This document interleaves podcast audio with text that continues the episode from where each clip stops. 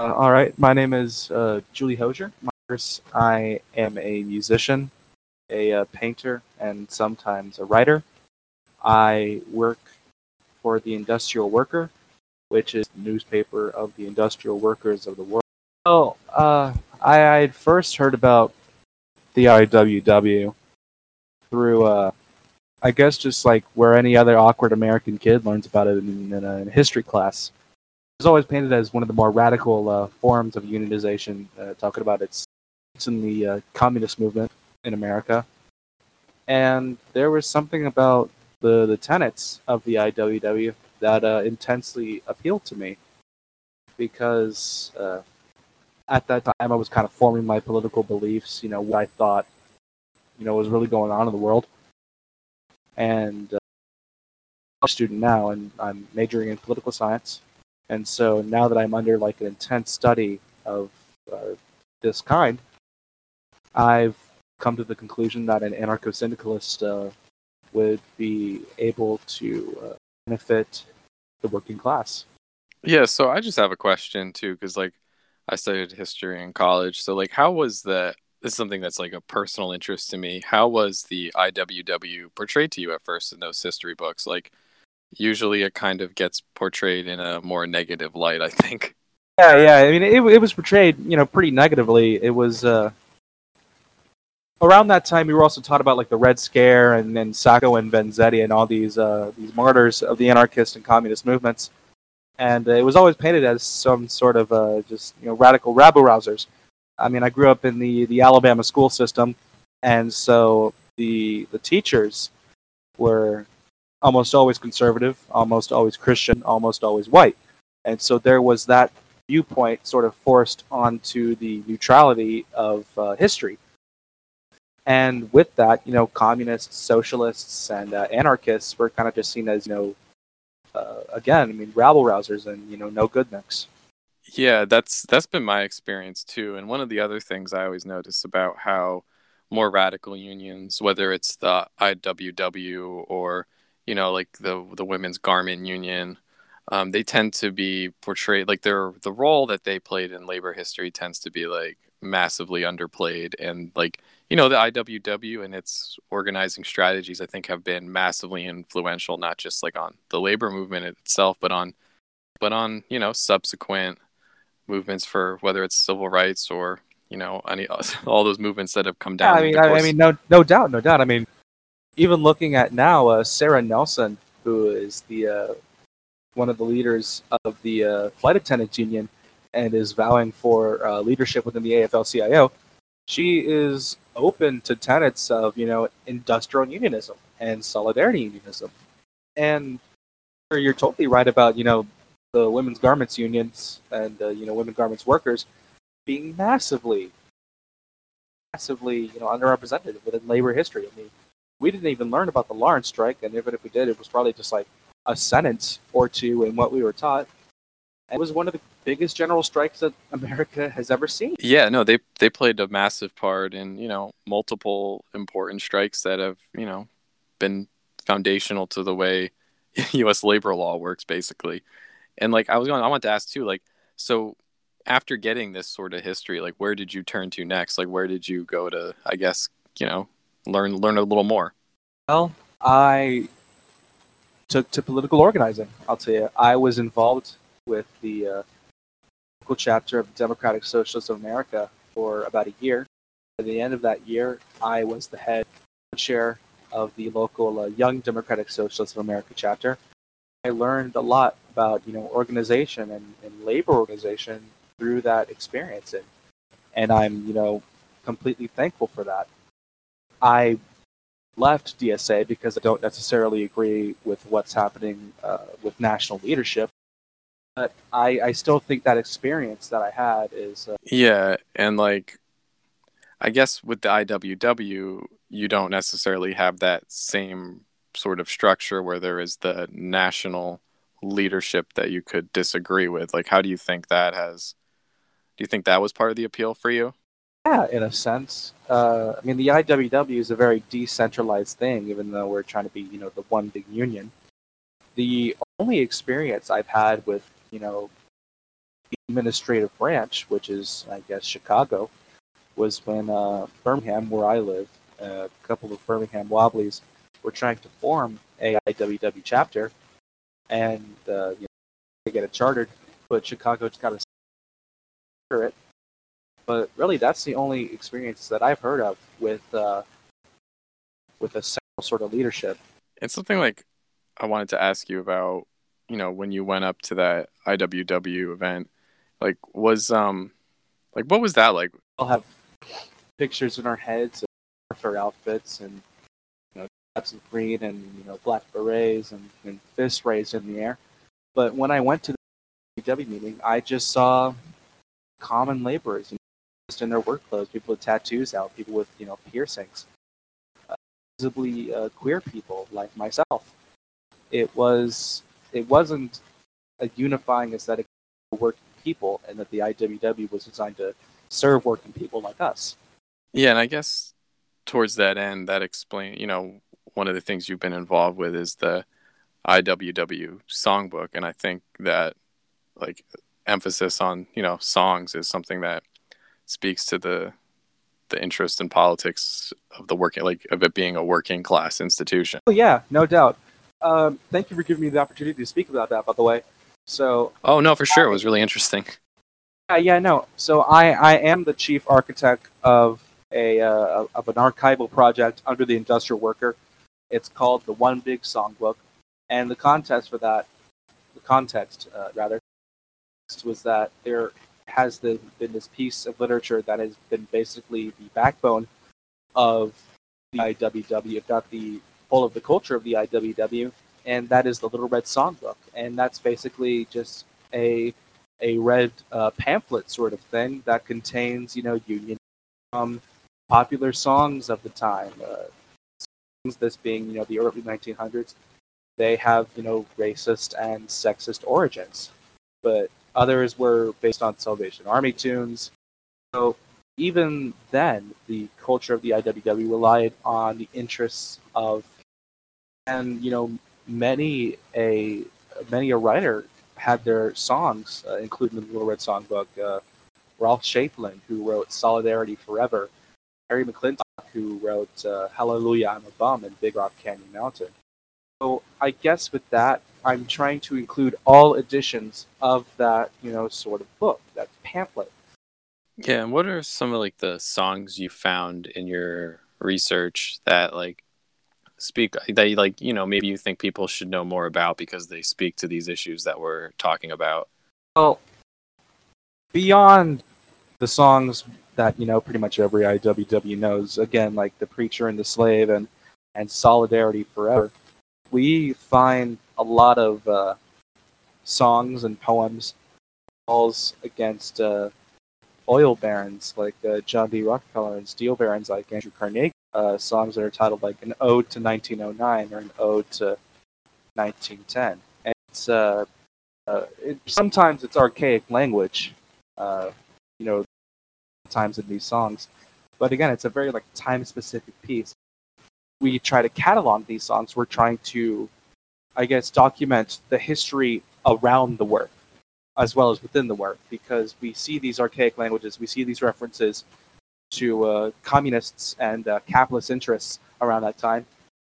Yeah, and something else I wanted to ask about too is like you mentioned earlier that you you know you've encountered a, a lot of songs in other languages and like you know maybe like what are some of the other like languages and songs that you've encountered because you know the IWW was one of the was one of the unions that you know especially at the turn of the last century you know the America had a lot of various immigrants coming in to, to do you know various kinds of work and most of the time they didn't speak english and the iww of course tried to organize by you know having organizers in every language on the various job sites they were organizing on. So like, what kind of songs did you come across in, in other languages like that? Well, I'll tell you, all of our work with uh, foreign languages we couldn't have done without uh, the help of other comrades uh, in this work, uh, namely uh, fellow worker Rachel from Sacramento, who gave me that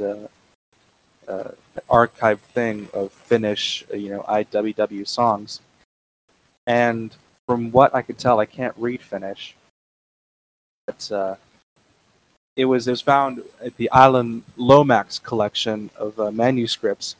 Alan Lomax was one of the great uh, archivists of uh, folk music, and we see uh, Finnish versions of Waken, uh, "Workers of the World Awake, Awaken," and I'm not able to pronounce Finnish uh, at any point, and we.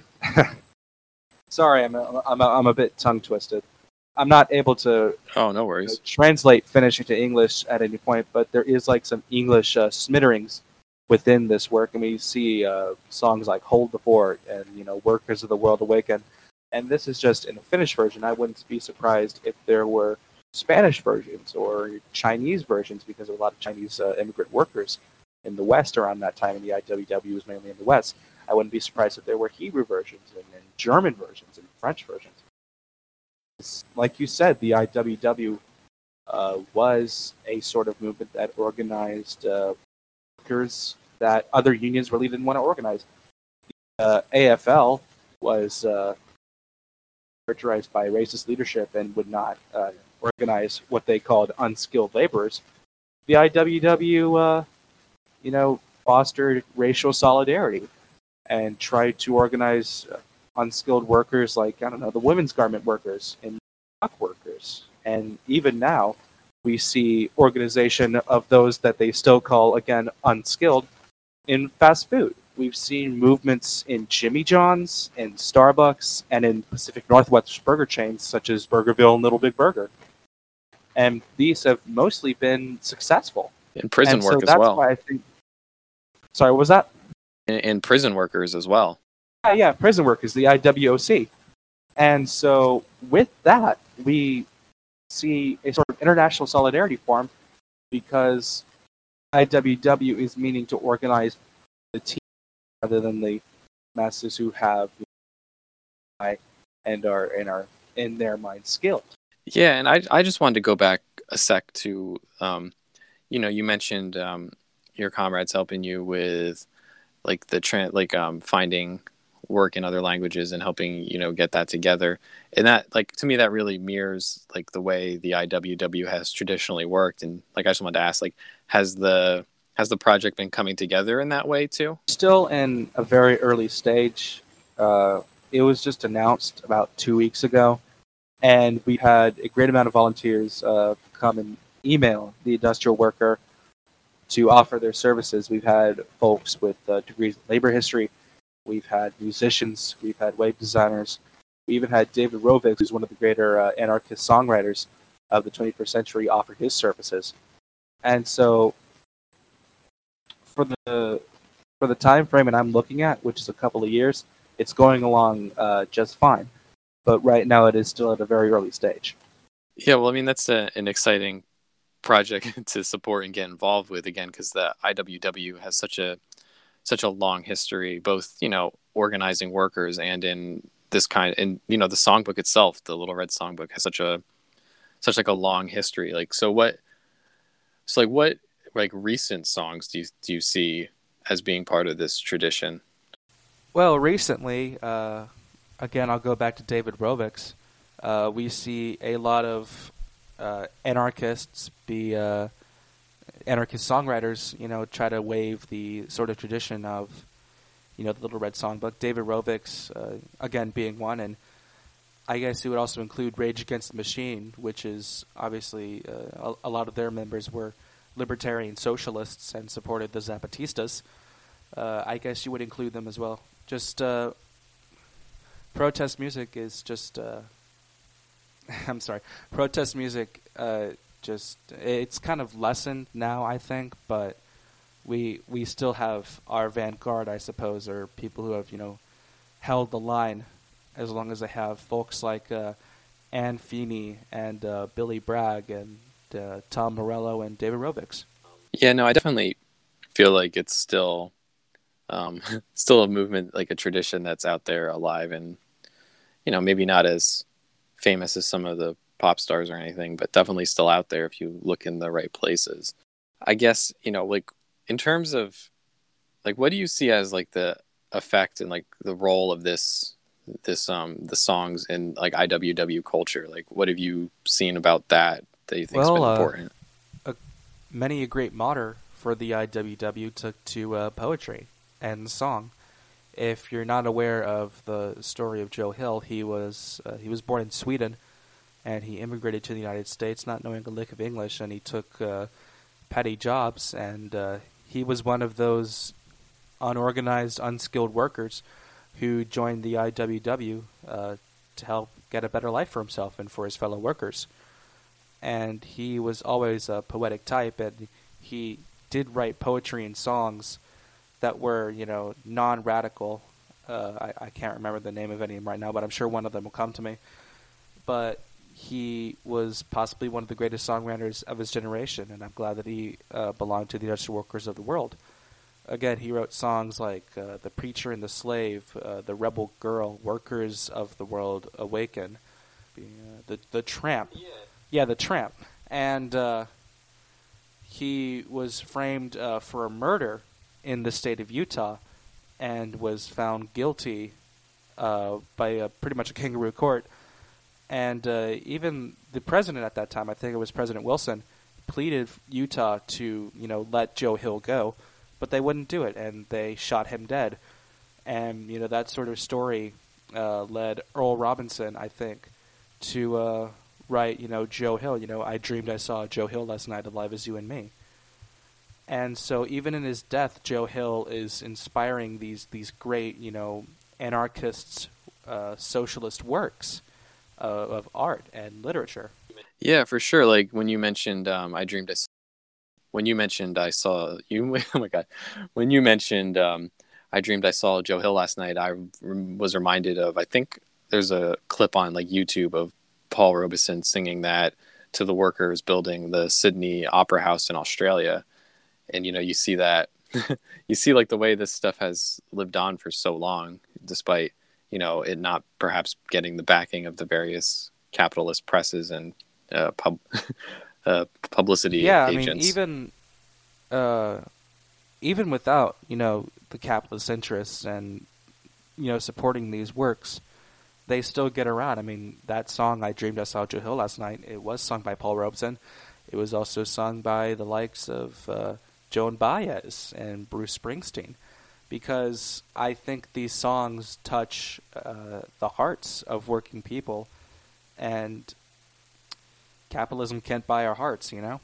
Yeah, totally. And like what and like in addition to music, like what else do you see whether it's in IWW history or the present or just art art arts in general, like what else do you see having that kind of effect, do you think?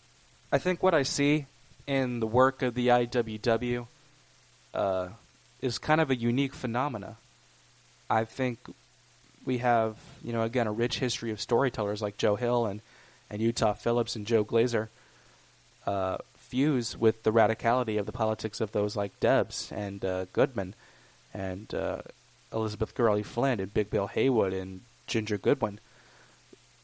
I think that because the IWW has constantly shed its blood and its tears and its work into the organizing of the working people, that it has a strong connection to the hearts of working people.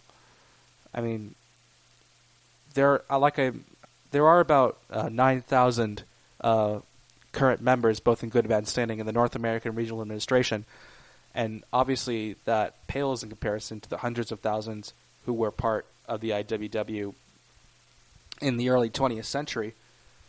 But people, I think, still remember its history fondly. Uh, if you're not like a cop or like an FBI agent or you know the descendants of one, the IWW, I guess, meant something to you. It didn't dilute its uh, need to serve the working people. You know, everybody who I know has a family member who is a union member, belongs to the International Brotherhood of Electrical Workers or the, the Firefighters Union, or uh, you know just stuff like that. Union solidarity still exists to an extent, and I think the mechanism which the mechanisms which allowed the IWW to thrive, still are present in that sort of union culture today. We still believe, I guess union members still believe, that solidarity is key, that direct action is key, that strike action is key. In some cases, sabotage is key. And with that, there is a sort of uniqueness within the culture of the IWW because it's sort of the background of what we came to be in unionism, just general unionism. Right, and that like um, militant stance of the IWW, you know, as one of the reasons why it'll like it faced such harsh repression. You know, whether it was during like World War One and the subsequent Red Scare. You know, like I think pretty much every FBI, every IWW office in in the country at the time during World War One was probably raided by you know the FBI and the or the police or whatever to you know you know get the member get the list of members or whatever because you know the IWW was seen as a massive threat because you know it preached that international solidarity and pacifism in the face of a, a global war which pitted worker against worker um, just across national boundaries. And you know like that that kind of internationalism i like think sometimes today is is much lacking. Yeah that's right but i still think that the spirit of solidarity is still alive. I recently read a, uh, post where a union member who was undocumented used his one phone call uh, from deportation uh, to contact his union, and a bunch of the union members got him out.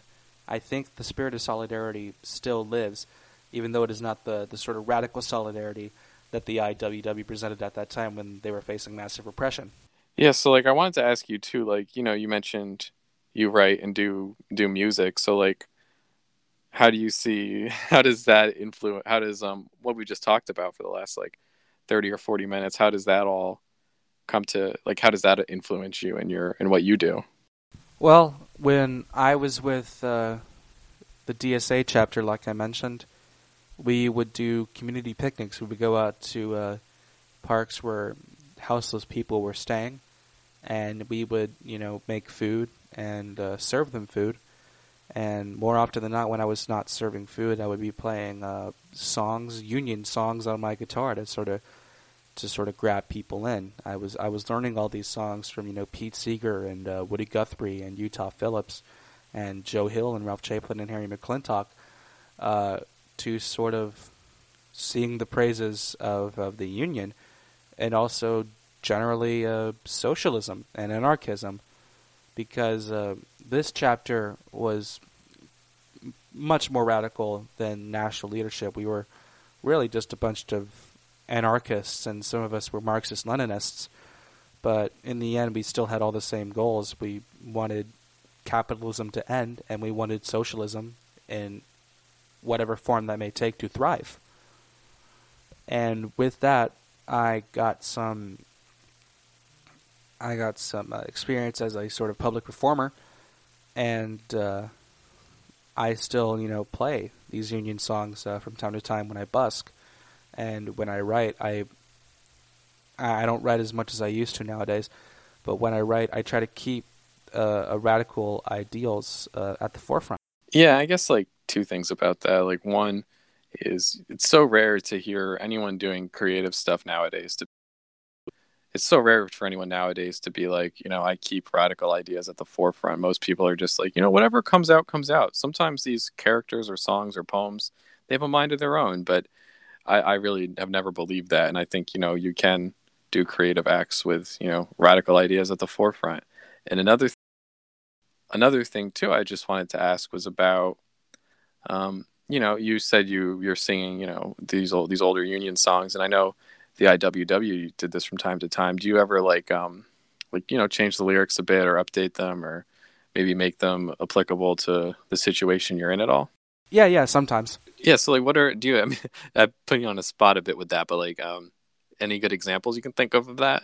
Uh I guess whenever uh I guess union leadership at the time was mentioned, I'd sort of sub out whoever they were talked about and which union they were associated with. I guess with current leadership, uh, like Miss, uh, the Joe Hill song "Mr. Block," uh, they mentioned Sam Gompers, who was the union boss for the American Federation of Labor at the time, and uh, and so I sort of I believe he has a warship named after him now. I didn't know that. That's that's uh, that's that's fucked up.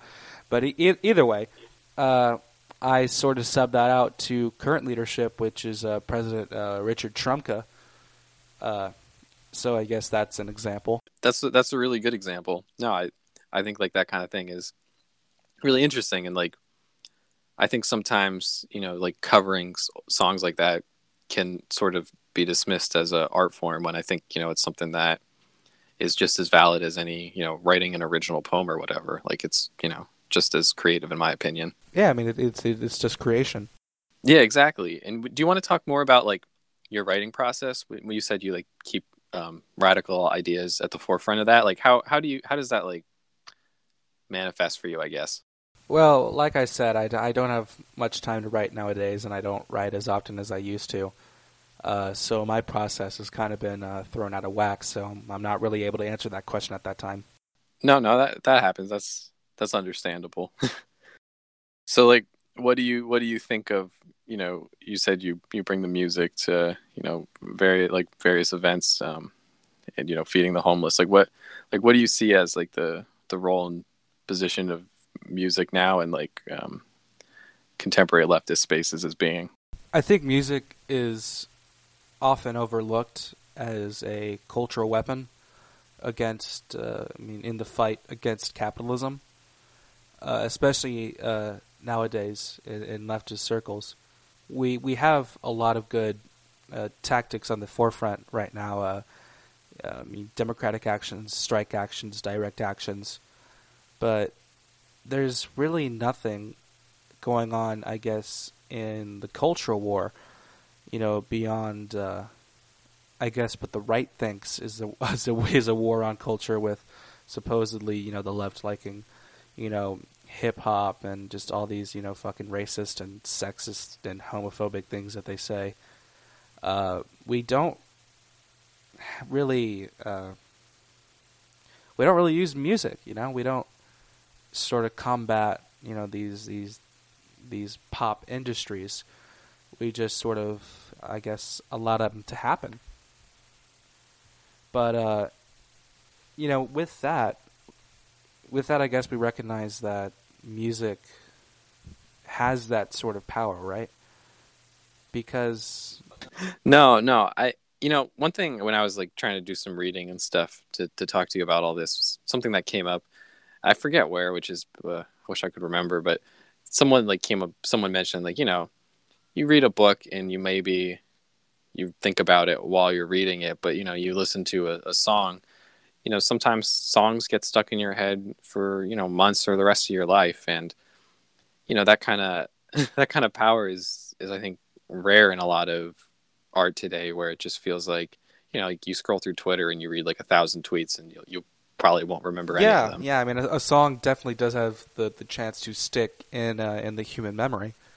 And uh, with that, you know, I can tell you about the songwriting tactics of these, you know, early IWW writers like uh, Joe Hill.